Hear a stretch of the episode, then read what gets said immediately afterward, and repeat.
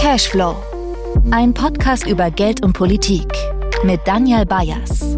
Herzlich willkommen zu einer neuen Ausgabe von Cashflow, dem Podcast aus dem Finanzministerium in Baden-Württemberg. Mein Name ist Daniel Bayers, ich bin Finanzminister. Wir haben heute ein ganz besonderes Thema. Es geht nämlich um die Frage, die Finanzierung von Innovationen. Denn Baden-Württemberg, das ist ja das Land der Tüftler und der Denker und auch die Heimat von großen Erfindern, sei es Robert Bosch oder Bertha Benz, um mal zwei Namen zu nennen.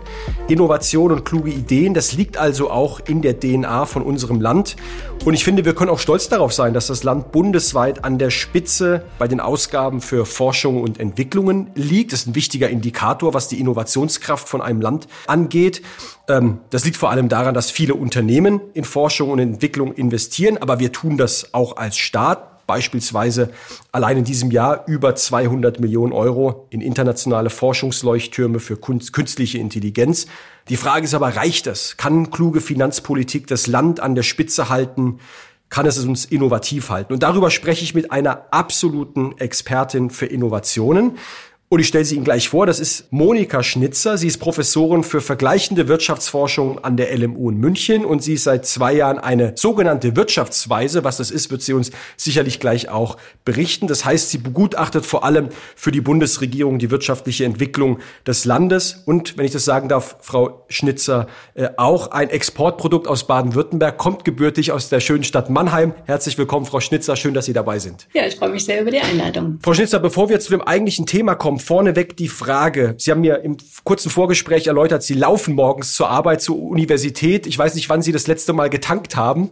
Ähm, ich frage trotzdem mal, bei der letzten Tankfüllung, was hat es bei Ihnen gekostet? Können Sie sich daran erinnern? Oh je, da müsste ich jetzt äh, tatsächlich äh, ein bisschen kramen. Also ist noch gar nicht so lange her, aber so um die 80 Euro habe ich bezahlt. Ja. Und das ist ein Thema, was viele Menschen umtreibt, vor allem äh, Pendler, aber eben nicht nur Pendler, ähm, angesichts steigender Benzinpreise, sondern insgesamt die Energiepreise ähm, gehen ja durch die äh, Decke und das belastet natürlich auch viele Menschen. Der Verbraucherpreisindex, also der Index, der die Inflation äh, in Deutschland misst, ist kontinuierlich gestiegen. Ich habe die Zahlen noch mal rausgesucht. Von einem Prozent im Januar 2021, also von gut, vor gut einem Jahr, auf fünf Prozent im Dezember des letzten Jahres.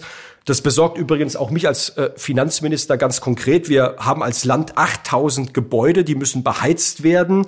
Äh, wir haben schon im Jahr 2021 5 Millionen Euro mehr für Energie zahlen müssen als geplant. Und ich glaube, genau die Erfahrung machen auch viele Menschen, gerade auch viele Familien im Land. Deswegen gibt es auch verschiedene Vorschläge im politischen Raum, wie man damit umgeht. Wie bewerten Sie die aktuellen Entwicklungen im Bereich der Inflation? Es liegt die Verantwortung bei der Zentralbank, auf die ja viele äh, auf die ja viele schauen, weil die ja verantwortlich ist äh, für das Thema Inflation. Und wo liegt der Ball vielleicht bei der Politik? Ja, da haben Sie jetzt schon ganz viele Themen auf einmal angesprochen und ich glaube, die müssen wir jetzt wirklich der Reihe nach abarbeiten, damit wir äh, verstehen, was jetzt wirklich passiert und was man machen kann und ähm, was man nicht machen kann wo man an der Stelle helfen kann und warum man das an manchen Stellen vielleicht gar nicht sollte. Also erstmal zurück, wie viel Inflation haben wir? Sie haben es eben schon gesagt, die, die Inflation ist tatsächlich immer noch sehr hoch. Wir hatten ursprünglich erwartet, dass sie im Januar etwas zurückgehen würde. Das ist sie auch, statt 5,1 Prozent äh, im Dezember äh, zurückgegangen auf 4,9 Prozent. Wir hatten tatsächlich mit einem etwas höheren Rückgang gerechnet, weil einige Sondereffekte weggefallen sind. Also Mehrwertsteuersenkung, die wir 2020 hatten, die ähm, dann wieder zur Erhöhung geführt hat. Ähm, diesen Effekt hatten wir natürlich im letzten Jahr. Der fällt jetzt wieder weg. Dann haben wir im letzten Jahr den CO2-Preis eingeführt für Wärme und Verkehr. Das ist ein einmaliger Effekt. Da kommt jedes Jahr ein bisschen drauf. Letztes Jahr 25 Euro, jetzt sind wir bei 30 Euro. Aber das ist nicht mehr so ein starker Anstieg. Also das hätte eigentlich alles nicht mehr so stark ins Gewicht fallen sollen. Und trotzdem ist die Inflation nach wie vor hoch. Und woran liegt das? Das sind zwei wichtige Effekte. Das ist einerseits nach wie vor das Thema Lieferengpässe. Wir haben einfach im letzten Jahr durch die Corona-Krise massive Lieferengpässe, sei es bei den Chips, sei es bei dem selbst Holz, bei anderen Vorprodukten. Das heißt, wir haben einfach eine Verteuerung, weil wir eine Verknappung haben. Das merkt ja auch die Wirtschaft. Also eine hohe Nachfrage, aber nicht genügend Angebot und das treibt die Preise nach oben. Zum Beispiel etwas, was auch die Automobilindustrie hier ganz konkret in Baden-Württemberg äh, gerade erleidet. Ja, genau. Und die haben ja zum Teil auch gar nicht produzieren können, weil sie gar nicht genügend Vorprodukte haben. Also das ist eine Sache, die die Preise treibt. Aber noch viel stärker aktuell sind wirklich die Energiepreise verantwortlich für die Inflation. Also Energie zusammen und Nahrungsmittel, die sind auch gestiegen. Das macht schon fast die Hälfte der, der aktuellen Preissteigerung aus. Und jetzt muss man sich fragen, okay, woher kommt das? Also die Energiepreise beispielsweise jetzt im Januar sind im Vergleich zu vor einem Jahr um 20 Prozent gestiegen. Das ist einfach enorm. Und die Nahrungsmittelpreise um 5 Prozent, das, das ist einfach sehr viel. Aber jetzt muss man sich genau überlegen, woran liegt das? Und das hat zwei wesentliche Gründe. Das eine ist, dass die Importpreise für Gas insbesondere und auch für Öl gestiegen sind. Und zum anderen liegt es an diesen CO2-Preisen, die wir eingeführt haben. Und beides hat jetzt ganz unterschiedliche Auswirkungen. Wir spüren es beide im Geldbeutel, aber tatsächlich äh, sind die Gründe unterschiedlich und man muss sie auch unterschiedlich behandeln. Gehen wir mal auf die Gaspreise ein. Woran liegt das jetzt? Die Nachfrage ist gestiegen, Vorratsspeicher sind nicht so gut gefüllt. Wir haben aber tatsächlich eben auch ein starkes politisches Moment. Denn äh, normalerweise würde man ja denken, wenn die Nachfrage so hoch ist, dann wird halt auch mehr geliefert. Also die langfristigen Lieferverträge, die werden ja durchaus eingehalten. Russland liefert all die Gasmengen, die langfristig vereinbart sind. Aber auf dem Spotmarkt wird momentan nicht zusätzlich geliefert. Und bei den hohen Preisen sollte man denken. Der Spotmarkt ist der Markt, wo kurzfristig äh, Gas äh, und andere Energieträger gehandelt und eingekauft werden. Ne? Ganz genau. Und man sollte denken, wenn der Preis so hoch ist, dann würden die sehr gerne jetzt auch mehr liefern. Tun sie aber nicht. Und da muss man sagen, das scheint doch ein sehr stark politisch motiviertes Moment auch zu haben. Jetzt muss man sich aber gleichzeitig fragen, was heißt das für uns? Und was es wirklich heißt, ist, wir sind als Land ärmer geworden. Denn wir zahlen jetzt an ausländische Anbieter einen höheren Preis und das heißt, wir sind ärmer. Und äh, dass die Augen sich jetzt immer verstärkt auf die Europäische Zentralbank richten, mich irritiert es ehrlich gesagt äh, ein Stück weit, weil die Zentralbank ist ja unabhängig. Ich habe den Eindruck übrigens, auch dort ist das Thema Inflation eher unterschätzt worden und die arbeiten da jetzt nach. Aber die Zentralbank hat ja eher die mittelfristige Sicht im Blick. Auch die werden die geopolitischen äh, Herausforderungen, die Energiepreise ja kurzfristig nicht beeinflussen können, haben eher mittelfristig die Verantwortung, Geldstabilität und das Inflationsziel von zwei Prozent einzuhalten. Kurzfristig, das ist meine Lesart, ist vor allem die Politik auch gefragt. Geopolitik ist das eine und natürlich auch Ausbau von erneuerbaren Energien beispielsweise, um autarker zu werden ist aber ein langfristiges Vorgehen, hat natürlich nichts kurzfristig mit der Frage zu tun, äh, dass zum Beispiel Familien im Mark getroffen sind. Sie haben das ja gerade sehr schön gesagt, man ist ärmer geworden, Menschen haben weniger Geld im Geldbeutel und wenn die Stromrechnung, die Gasrechnung, die Benzinrechnung am Ende des Monats teurer wird, dann hat es natürlich auch eine soziale Dimension. Ich frage mich, was können wir im politischen äh, Raum machen? Meine Idee, und ich freue mich aber auch, ähm, welche Vorschläge Sie oder Ihnen da äh, vorschwebt. Es gibt ja auch durchaus aus dem wissenschaftlichen Bereich unheimlich verschiedene Ansätze. Man geht an die Umsatzsteuer auf Energiepreise oder an die Pendlerpauschale oder man setzt einen Deckel auf die Gaspreise, habe ich jetzt gelesen. Ich glaube immer noch, dass die von den allen Möglichkeiten, die wir haben, die gezielte Entlastung von kleineren und mittleren Einkommen der richtige Weg ist. Was die Bundesregierung ja schon macht, ist beispielsweise Heizkostenzuschüsse für Wohngeldempfänger oder BAföG-Empfänger ähm, äh, zu ähm, gewähren. Aber ich glaube, es gibt viel, viel mehr als dieser äh, Personenkreis, nämlich Menschen, die kleine Einkommen haben, Familien, äh, die vielleicht auch nur einen Einverdiener oder eine Einverdienerin in ihrer äh, Familie haben. Und die Frage ist, wie können wir die entlasten? Ich könnte mir vorstellen, dass man beispielsweise an der Kombination von Grundfreibetrag und dem Arbeitnehmerpauschbetrag ansetzt. Das sind sehr konkrete, sehr reale, aber auch sehr schnell wirkende Entlastungsmaßnahmen. Würde übrigens auch uns im Landeshaushalt etwas äh, kosten. Das sind Steuermindereinnahmen. Damit habe ich dann ein Problem und muss gucken, wie man diese Lücke stopft. Aber ich glaube, wir sind es den Menschen auch schuldig, in der Politik, Politik schnell zu reagieren. Wie sehen Sie das? Was glauben Sie sind mögliche richtige Instrumente, um auch steuerpolitisch vielleicht ähm, auf diese Herausforderungen zu reagieren? Ja, ich will nochmal betonen, was Sie am Anfang gesagt haben. Die EZB wird ja nicht kurzfristig helfen können. EZB macht äh, Geldpolitik, die sich dann mittelfristig auswirkt. Und natürlich muss sie die Inflation im Blick haben. Ähm, das tut sie auch. Und äh, ganz wichtig war jetzt das Signal, dass sie Zinserhöhungen für dieses Jahr nicht mehr ausgeschlossen hat, wie sie das im letzten Jahr noch mehr oder weniger getan hat. Also da ist ein Signal ganz wichtig, dass die ähm, Inflation nicht aus dem Ruder laufen wird. Das ist für die Lohnverhandlungen wichtig, die in diesem Jahr stattfinden. Aber für die Energiepreise konkret äh, hilft das erstmal alles gar nichts. Deswegen also die entscheidende Frage, was kann man jetzt tun? Jetzt haben Sie eine ganze Reihe von, von möglichen äh, Vorschlägen schon angeführt. Ähm, ich hatte ja eben gesagt, wir sind als Land insgesamt ärmer geworden. Und wem muss man jetzt helfen? Man muss tatsächlich, genau wie Sie es eben schon sagten, man muss denen helfen, die am bedürftigsten sind. Das ist also dann der Heizkostenzuschuss für die Wohngeldempfänger. Das sind die BAföG-Empfänger. Das alles äh, ist richtig, weil für die kann es jetzt wirklich ernsthaft knapp werden, wenn wir ärmer geworden sind. Aber was nicht sinnvoll ist aus meiner Sicht, sind äh, allgemeine Hilfen, die jeden helfen. Wenn wir also jetzt beispielsweise die Pendlerpauschale erhöhen, wie manche fordern, dann hilft das jedem, auch dem, der ganz gut verdient. Und ja, wir sind insgesamt ärmer geworden. Wenn wir jetzt mehr ähm, äh, ja, Subventionen geben, wenn wir weniger Steuereinnahmen haben, muss die ja auch irgendjemand zahlen. Und ja, wer im Land wird die zahlen, wenn wir insgesamt ärmer geworden sind?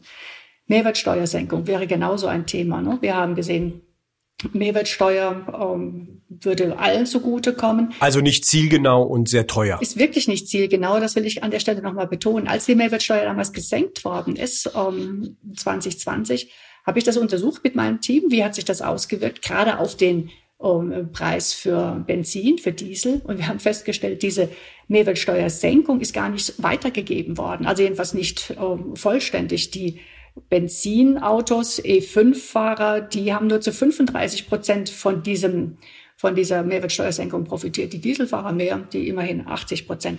Aber das heißt, es ist ganz unterschiedlich und nicht wirklich nicht zielgenau.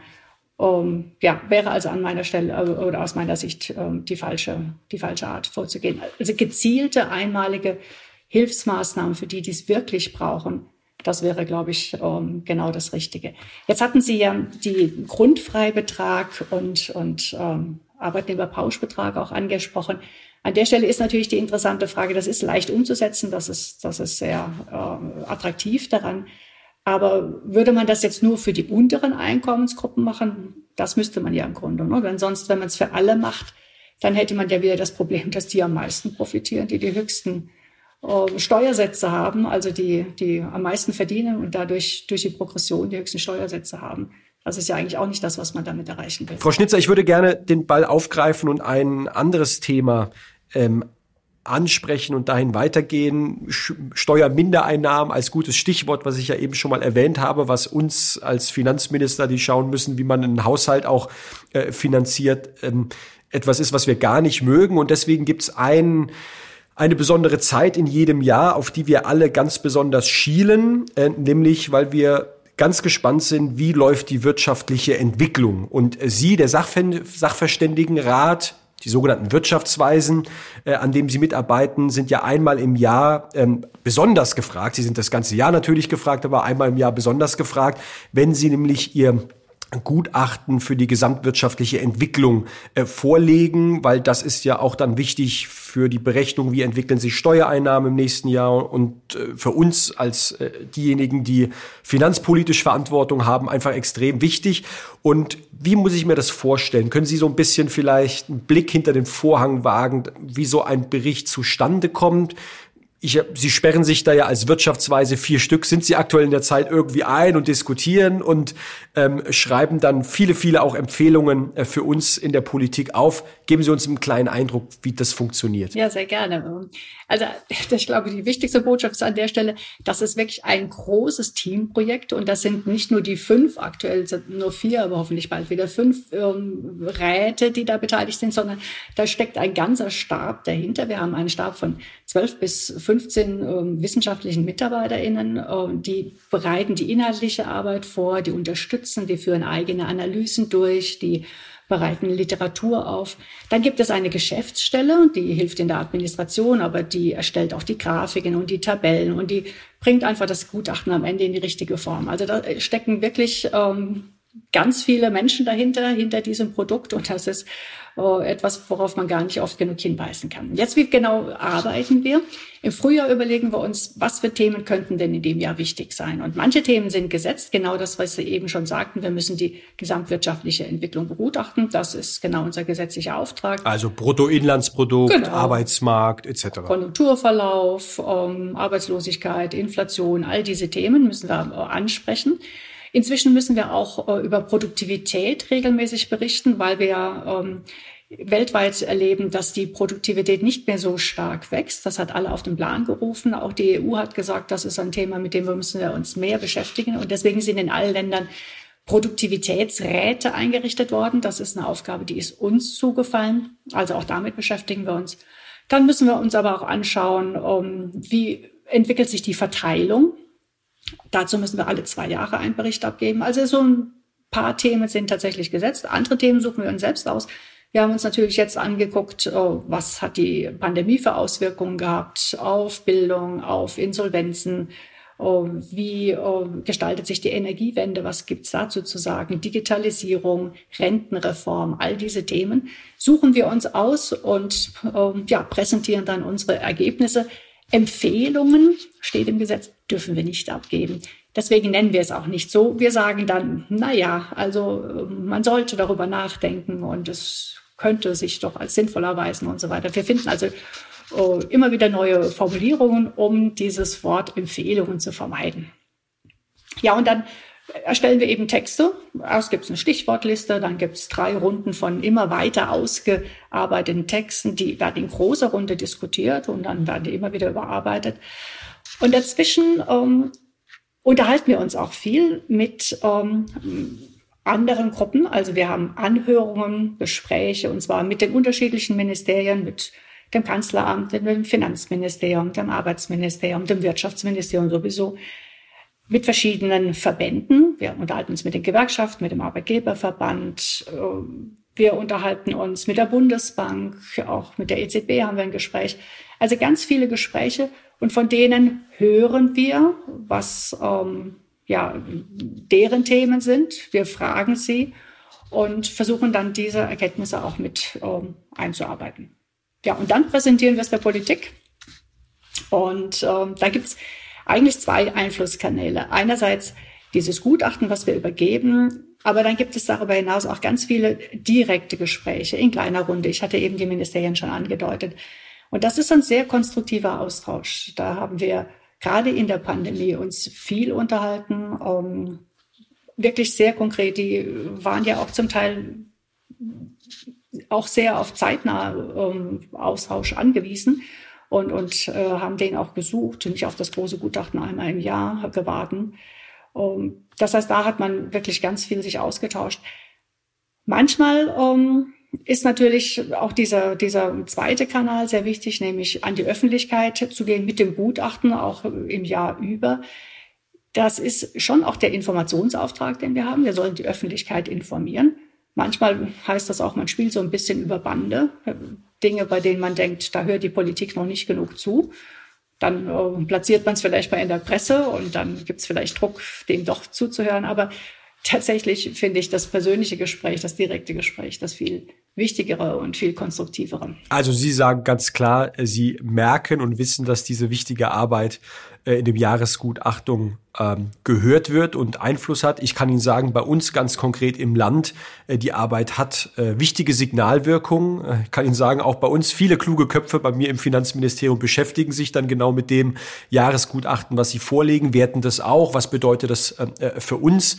Und äh, möchte das nur mal als Bestätigung geben gerade auf diesem informellen äh, äh, Kanal ähm, findet es statt. Aber ich glaube auch, die Öffentlichkeit ist ein, ein wichtiger Hebel, weil manchmal ist es auch einfach wichtig, dass wir in der Politik, das ist meine feste Überzeugung, die sehr stark im Tagesgeschäft gefangen sind, sich mit dringlichen Themen beschäftigen, wie dem Management der Pandemie und die langfristigen, durchaus auch schwierigen, komplexen Fragen. Sie haben die Rententhematik angesprochen, wo wir eher in Generationen denken und nicht irgendwie in ähm, ähm, wenigen Jahren oder in einer Legislaturperiode, dass Sie auch immer wieder den Finger da in die Wunde legen und sagen, bitte beschäftigt euch auch damit. Ich glaube, beides gehört, gehört zusammen. Frau Schnitzer, lassen Sie uns zu dem Teil kommen, zu dem wir eigentlich ähm, maßgeblich sprechen wollten, nämlich das Thema Innovation, vor allem die finanzpolitische Frage Investitionen in Innovation. Was ist damit gemeint? Baden-Württemberg, ich hatte das ja anfangs gesagt, gilt als Land der Tüftler und der Denker und auch unsere wirtschaftliche Stärke, von dem wir auch wir als Land, als Landesregierung, auch wir als Finanzministerium sehr stark äh, profitieren, zieht sich ja auch einer langen Tradition von sehr erfolgreichen Gründern und Unternehmen. Äh, Bertha Benz, Gottlieb Daimler, Robert Bosch, weltbekannte Namen und äh, Marken. Das geht weiter bis hin zu neueren Unternehmen, wie beispielsweise ein Softwareunternehmen äh, wie die SAP, aber eben auch eine junge, gerade entstehende, veritable Gründerszene und Gründerkultur bei uns im Land. Baden-Württemberg lebt genau von diesen Innovationen, vor allem von auch von klugen Köpfen. Und bevor ich gleich mal darstelle, was wir als Land konkret tun, die Frage an Sie, Frau Schnitzer, als Expertin für das ganze Thema Innovation in der Wirtschaft. Was macht ein innovationsfreundliches Umfeld aus? Da gibt es ganz viele Komponenten und ich will auf alle eingehen, aber als wichtigste Komponente will ich Bildung und Forschung und Entwicklung, diese Unterstützung äh, betonen. Wir brauchen die gut ausgebildeten ForscherInnen, EntwicklerInnen, um die Technologien von morgen zu entwickeln. Wir brauchen die gut ausgebildeten Fachkräfte, um sie anzuwenden und mit ihnen zu arbeiten.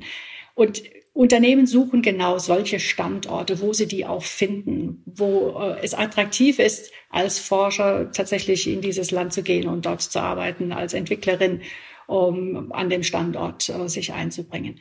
Und da steht Baden-Württemberg ja bisher äh, gut da. Ich sage das, weil ich selbst Abitur in Baden-Württemberg gemacht habe. Ich habe so mit meinem Mann immer die Frotzelei. Er hat in Rheinland-Pfalz sein Abitur erworben. Wer denn das Bessere hat, wer da mehr gelernt hat. Aber kurz und gut, Bildung, Forschung und Entwicklung und das zu finanzieren und zu unterstützen, das ist eine ganz zentrale Aufgabe, die ich für das Land sehe. Und warum?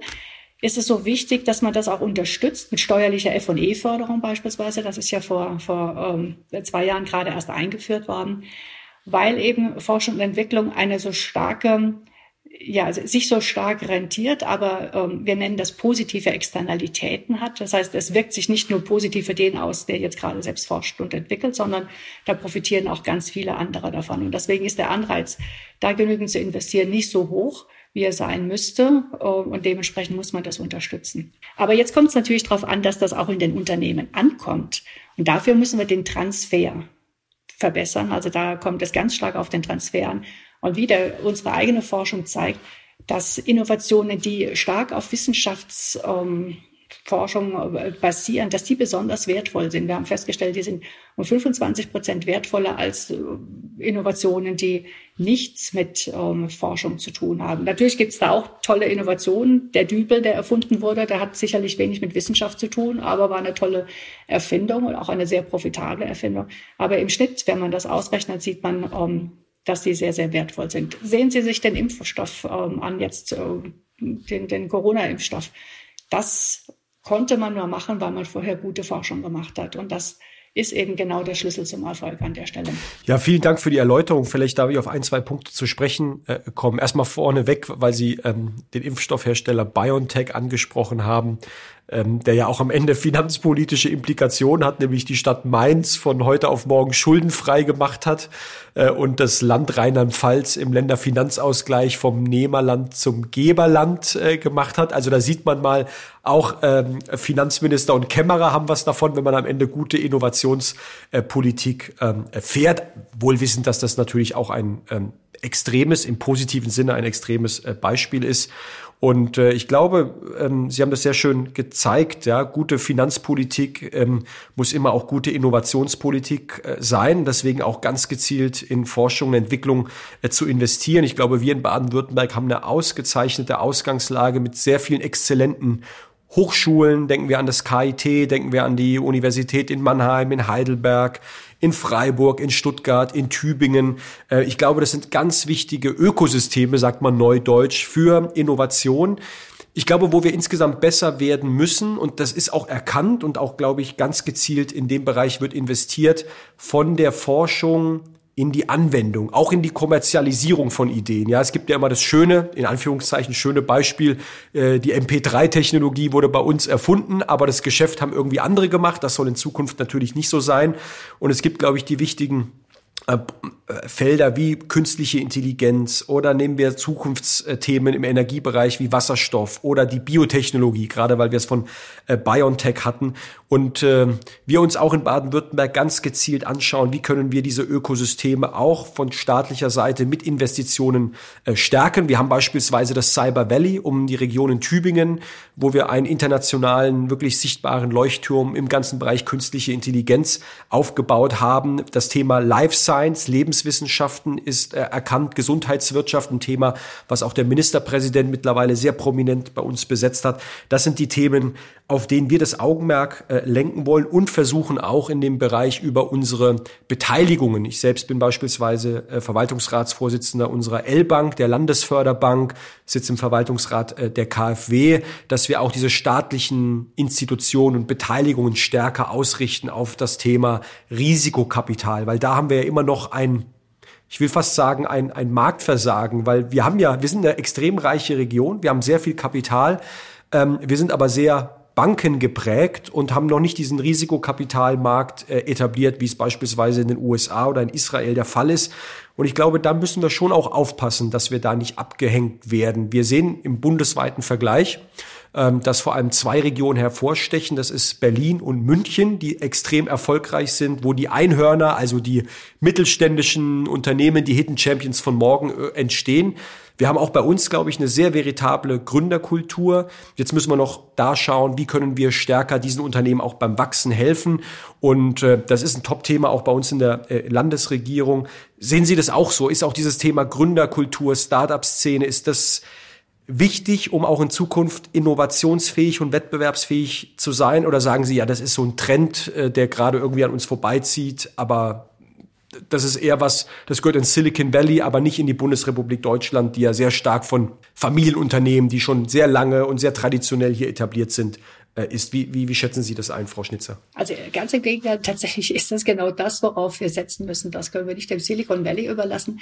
Wenn man sich mal anschaut, wer bei uns die größten, die erfolgreichsten Unternehmen sind, dann sind die alle sehr alt. Und das ist ehren, äh, aller Ehren wert, dass sie sich gut gehalten haben und ähm, äh, immer noch erfolgreich sind. Aber äh, uns fehlen tatsächlich die Startups, die dann so groß werden und an die Spitze kommen. Wenn man dagegen die Tech-Unternehmen in den Vereinigten Staaten anschaut, die sind alle 20 Jahre alt, äh, jünger, ein bisschen älter vielleicht, aber auf jeden Fall alles ganz neue Unternehmen. Und genau solche Unternehmen fehlen uns. Das heißt, ähm, wir müssen tatsächlich viel mehr auch darauf achten, solche Unternehmen eine Chance zu geben, indem man ihnen überhaupt auch Aufträge gibt. Das ist etwas, was beispielsweise gerade bei der öffentlichen Auftragsvergabe immer wieder ein Thema ist. Da sagen junge Gründer, wir kommen an die Aufträge nicht ran, weil wir nicht den Rekord haben. Wir können nicht vorlegen, was wir alles schon Tolles gemacht haben. Wir haben vielleicht nicht die Größe und dann kommen wir nicht zum Zuge. Und die öffentliche Auftragsvergabe ist aber eigentlich eine ganz wichtige Schaltstelle, um auch solchen Unternehmen eine Chance zu geben, wenn man sie dann ranlässt. Denken wir an die Entwicklung der Corona-Warn-App. Am Anfang waren da ähm, junge Startup-Unternehmer beteiligt. Am Ende haben es doch wieder die Etablierten gemacht. Da haben wir, glaube ich, die falsche Kultur und da setzen wir auf die falschen Unternehmen. Da müsste auch durch staatliche Aufträge tatsächlich viel mehr passieren. In den USA zum Beispiel hat man im Bereich Militär ganz viel bewirkt. Jetzt will ich nicht sagen, das ist der einzige äh, Nachfragefaktor, den wir hier einführen sollten. Aber wenn wir an zum Beispiel die, die ähm, Digitalisierung der Verwaltung denken, wenn wir das im großen Stil ausfahren, so wie wir es so tun sollten, dann gäbe das ganz viele Auftragsmöglichkeiten für kleine äh, Start-up-Unternehmen. Dazu kommt natürlich das Kapital, ganz richtig. Wagniskapital sind wir noch immer weit zurück. Hat zwar zugenommen jetzt, aber sind wir immer noch weit zurück. Da gibt es konkrete ähm, Themen, über die man nachdenken kann. Ähm, wie äh, kann man Mitarbeiter am Kapital beteiligen? Das ist erleichtert worden, sollte noch weiter erleichtert werden. Also da gibt es eine Reihe von sehr spezifischen Maßnahmen, die man machen sollte. Aber grundsätzlich ist das ein Thema, auf das man viel mehr setzen sollte. Dazu kommt aber jetzt gleich als nächstes noch was, mit welchen ähm, Rahmenbedingungen hat dies hier zu tun? Was sind so die, die Vorgaben, die die hier haben? Und da sehen wir einfach, dass wir an der Stelle auch viel zu wenig Offenheit haben für Neuerungen. Ich will mal ein sehr heiß umstrittenes Thema nennen, Gentechnik. Wenn wir mal an Gentechnik denken, äh, genmodifiziertes ähm, Nahrungsmittel, äh, Pflanzen, dann ist das bei uns äh, gesellschaftlich inzwischen so verpönt, dass die Unternehmen bei uns das gar nicht mehr machen. BASF, die mit ihrer gentechnisch modifizierten Kartoffel ähm, eigentlich große Fortschritte erzielt hat, die machen das nicht mehr in Deutschland, die sind ganz in die USA abgewandert. Also an der Stelle fehlt uns vielleicht auch der, der gesellschaftliche Diskurs über solche Neuigkeiten und was Wissenschaft uns eigentlich helfen kann. Und am Ende ja, sagen sich die Unternehmen, warum soll ich das hier machen, wenn ich nur auf so viel Widerstand stoße. Ein anderes Thema, wo die Regeln auch ganz wichtig sind, ist jetzt beispielsweise Datenschutz, Ethik, ähm, Überlegungen. Wenn wir da mal denken an Beispiel klinische Studien für, für pharmazeutische Produkte, für Entwicklung neuer Medikamente, dann haben wir in Deutschland das Problem, dass sich ein Unternehmen, was diese klinischen Studien in mehreren Bundesländern ausrollen will, mit jedem Bundesland separat über den Datenschutz ähm, sich verständigen muss, mit dem Ethikbeauftragten sich verständigen muss. Das macht das Ganze unglaublich kompliziert. Und am Ende fragt man sich, warum ist das bei uns so kompliziert? Wir haben die gleichen Vorgaben, was die Datenschutzgrundverordnung angeht, wie die anderen EU-Länder und die sind da deutlich pragmatischer. Da passiert einfach mehr. Die haben inzwischen ihr Patientenregister, die, die haben all diese Dinge, die wir noch nicht haben, weil es bei uns immer heißt, dass das scheitert am Datenschutz. Wir ähm, brauchen auch mehr Reallabore. Das ist übrigens ein, ein Instrument, was jetzt inzwischen eingeführt worden ist, aber was man natürlich noch sehr viel mehr nutzen kann. Da würde man jetzt bestimmte Dinge erlauben für ein konkretes Projekt, was man durchführt, also bestimmte Experimentierklauseln würde man jetzt ähm, nutzen, um sozusagen für die Entwicklung hier, da lassen wir jetzt mal ähm, die Regeln weg. Wir schauen einfach mal, wie weit wir hiermit kommen, um dann zu sehen, wie müssen wir denn die Regulierung anpassen, damit äh, diese Produkte entwickelt werden können und dann auch funktionieren. Also da gibt es noch viel, was gar nicht notwendigerweise Geld ist, aber was enorm viel dazu beiträgt, dass die Unternehmen innovativ sind und mit ihren Produkten dann auch wirklich erfolgreich am Markt sein können.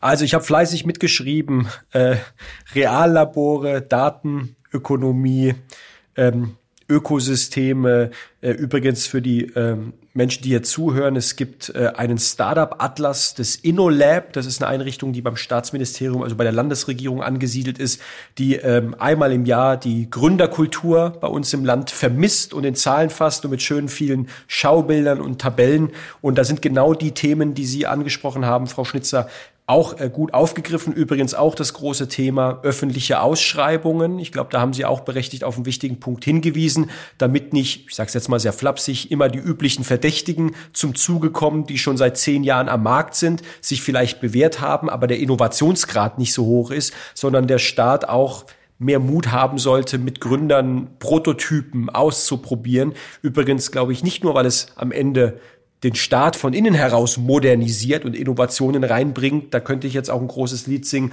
wie uns das Thema Innovation beispielsweise in der Steuerverwaltung äh, äh, umtreibt, äh, weil wir natürlich auch hier Schritt halten wollen und unsere äh, Dienstleistungen und Angeboten immer weiter konsequent digitalisieren möchten, sondern dass wir am Ende auch damit einen Service für unsere Bürgerinnen und Bürger, die am Ende ja auch unsere Kunden sind, leisten wollen, um sozusagen auch noch den Kollateralnutzen zu haben Unternehmen die Möglichkeit zu geben, ihre Ideen am lebenden Objekt zu verproben, um damit auch funktionierende Geschäftsmodelle zu entwickeln. Also diesen Startup Atlas gibt es äh, im Internet abrufbar beim InnoLab äh, der Landesregierung.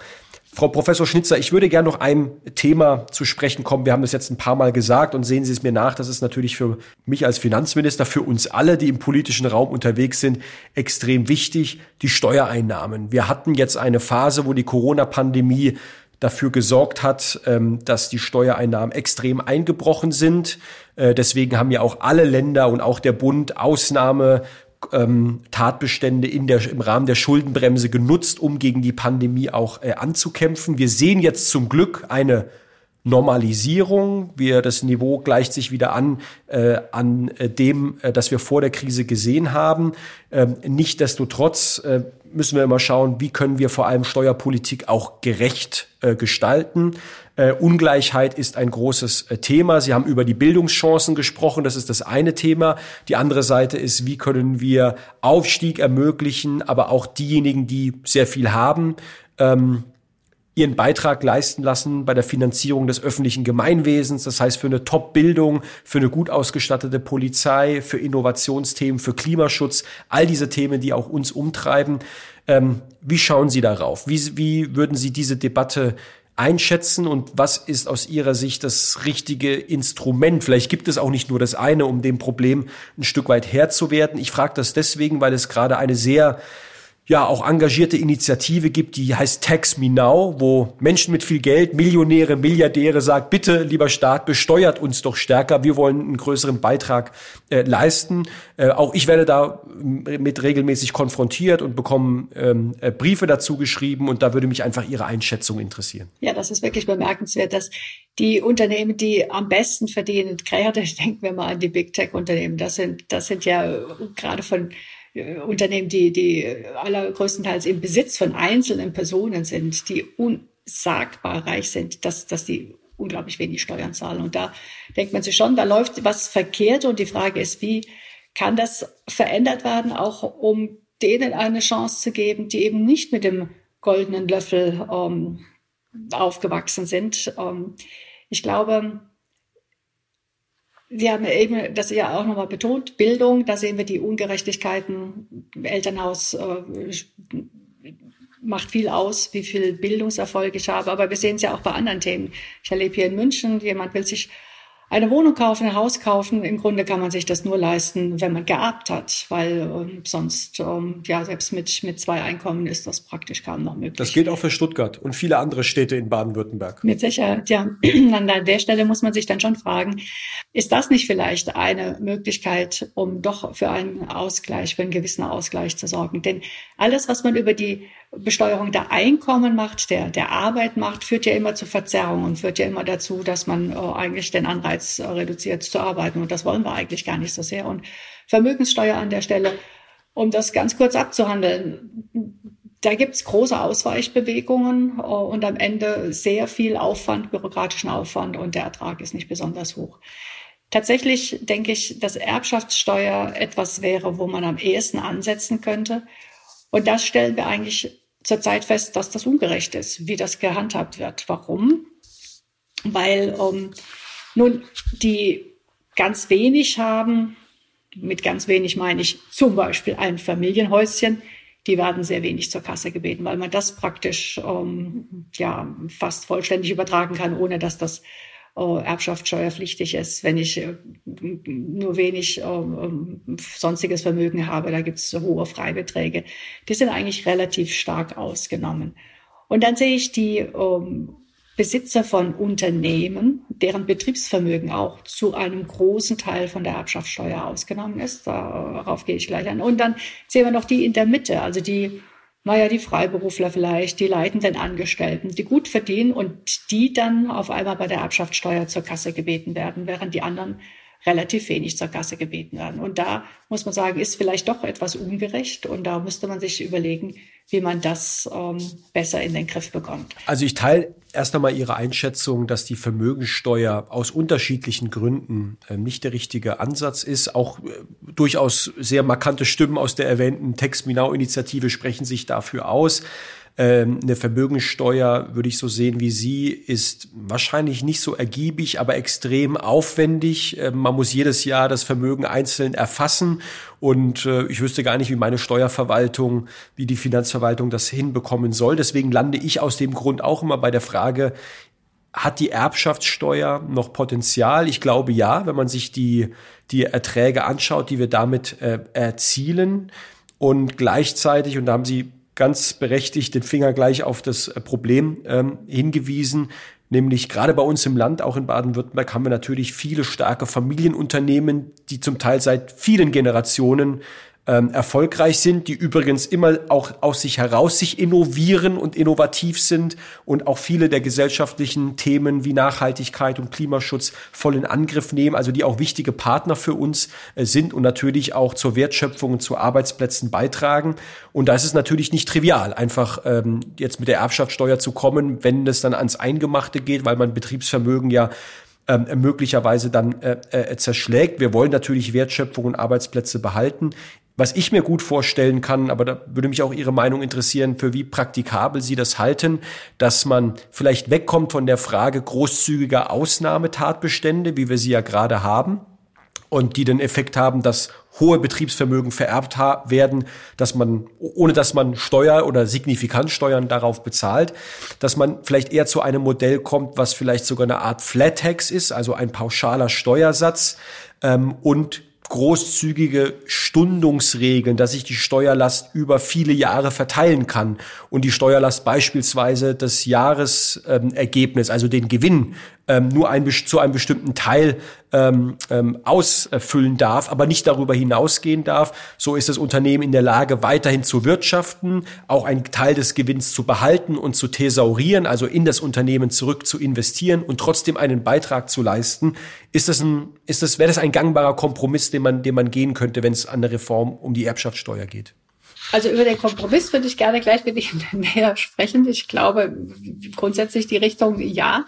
Ich würde gerne aber noch mal einen Schritt zurückgehen und würde noch mal darüber sprechen wollen, warum es überhaupt eine Begründung geben könnte, ähm, Betriebsvermögen auszunehmen, was da eigentlich die dahinterliegende Diskussion ist und ob die denn stichhaltig ist. Damit habe ich mich, wie gesagt, auch in, in, in der Forschung viel beschäftigt und um, da ist ja typischerweise das Thema, dass man sagt, wenn man den Unternehmen Liquidität entzieht durch die Erbschaftssteuer, die fällig wird, dann haben die ein Insolvenzrisiko. Dann gehen die pleite, dann kann man das nicht weiterführen und das ist ein Problem. Und da wird gerne auf Umfragen verwiesen und wenn man die, die Unternehmer fragt, ja, was passiert, wenn sie jetzt versterben, wird denn dann das Unternehmen insolvenzgefährdet sein, wenn man jetzt Erbschaftssteuer zahlt? Dann sagen die natürlich ja. Also das wundert einen nicht. Aber wenn man sich dann mal anschaut, was machen sie konkret? Tun sie das denn wirklich im Sinne von, geht das Unternehmen pleite, wenn das auf sie zukommen würde? Dann stellt man einfach fest, nein, so, so schlimm ist das nicht. Es gibt Möglichkeiten der Stundung, Sie haben das genau gesagt, wie man das äh, Problem lösen könnte. Der Staat könnte vielleicht sogar stiller Teilhaber werden, wenn das ähm, ähm, eine ähm, Möglichkeit wäre, dass äh, ansonsten man dem nicht äh, nachkommen könnte, dieser Steuerlast. Das alles fände ich wirklich viel sinnvoller als das, was wir aktuell haben. Ich höre auf jeden Fall äh, raus, äh, das Thema, das muss weiter bearbeitet äh, werden und äh, da gibt es offenbar einen äh, Reformbedarf. Zur politischen Wahrheit und zur politischen Realität gehört, äh, dass das Thema aus dem Koalitionsvertrag der Bundesregierung ausgeklammert ist. Da hat man das Thema nicht weiter verfolgt. Aber ich habe die große Hoffnung, Sie, die sich ja auch regelmäßig in Ihrem Jahresgutachten und an anderer Stelle immer mit wichtigen politischen Themen beschäftigen, vielleicht auch nochmal äh, die Politik darauf hinweist, sich mit dem Thema ernsthafter äh, auseinanderzusetzen. Äh, Denn ich finde, diese Debatte, die ist, äh, die, die ist spannend, die lohnt sich und die sollte äh, weitergeführt werden. Liebe Frau Schnitzer, wir haben jetzt beleuchtet, wie es um die Innovationspolitik im Land bestellt ist und wie die, wie die Finanzpolitik einen Beitrag dazu leisten kann und auch noch leisten könnte. Wir haben über Inflation, wir haben über die Erbschaftssteuer äh, gesprochen. Ich möchte zum Abschluss Ihnen noch kurz ein paar Fragen stellen mit der Bitte um einfach eine spontane Antwort alle irgendwie auch in einem finanzpolitischen Zusammenhang, aber vielleicht auch, um Sie als Person ein Stück weit besser kennenzulernen. Erste Frage, wie zahlen Sie? Bar oder Karte oder mit Bitcoins? inzwischen ganz, ganz viel mit Karte. Auch durch Corona habe ich inzwischen gelernt, man kann auch eine Rätsel ähm, mit Karte bezahlen. Das mache ich inzwischen. Mhm. Und wie machen Sie Ihre Steuererklärung? Elektronisch, sowieso. Übrigens, äh, gerade heute ganz aktuell die Meldung, ähm, drei Viertel der Menschen in Baden-Württemberg, mehr als 75 Prozent, äh, machen es mittlerweile auch elektronisch über Elster. Wir sind, das muss ich jetzt auch natürlich schon ein bisschen mit Stolz sagen, im Vergleich zu allen anderen Behörden, die mit dem höchsten Digitalisierungsgrad. Aber auch wir müssen noch besser werden und haben auch ein paar spannende Projekte dazu in der Pipeline. Ich komme zur nächsten Frage. Die nächste große Innovation wird Quantencomputing, das ist die Innovation, mit der wir äh, wirklich rechnen dürfen, äh, dass das äh, uns sehr weiterbringen wird. Ob es dann die, also die, die nächste, also was jetzt sozusagen zeitlich genau die nächste sein wird, das kann ich noch nicht genau sagen, aber ich denke, ähm, Kernfusion, das ist ein Thema, was schneller kommen wird, als wir bisher immer gedacht haben. Wir dachten immer in 50 Jahren erst. Ich denke, das kommt früher. Ähm, das wäre eine ganz große, eine ganz wichtige Innovation. Aber für jetzt, für die, die konkrete Anwendung in den nächsten Jahren Quantencomputing. Der erste Quantencomputer steht bei uns übrigens auch bei uns im Land. Ich glaube, der Ministerpräsident hat das mit der noch damaligen Bundeskanzlerin im letzten Jahr, meine ich, eingeweiht. Wir tun auch in unseren Universitäten ganz gezielt was in dem Bereich. Ähm, glaube, eine spannende Technologie, die auch eine neue industrielle Revolution zumindest mit befördern kann. Letzte Frage. Die Finanzpolitik Baden-Württemberg ist erfolgreich, wenn? Ich denke, wenn sie tatsächlich äh, zukunftsorientiert ist und auf die zukunftsorientierten Unternehmen setzt und gleichzeitig, das hatten Sie vorhin auch äh, zwischendurch mal angedeutet, sich an den Bürgerinnen und Bürgern orientiert. Ich glaube, es ist ganz wichtig, im Blick zu haben, für wen man das alles macht. Man macht das nicht für sich selber, man verwaltet sich selbst, sondern am Ende geht es darum, für die Menschen, für die Unternehmen ideale Bedingungen zu präsentieren. Und dazu gehört auch gute Finanzverwaltung, gute Finanzpolitik. Liebe Frau Professor Schnitzer, ganz herzlichen Dank für das Gespräch. Ich danke Ihnen. Cashflow ist ein Podcast des Ministeriums für Finanzen Baden-Württemberg.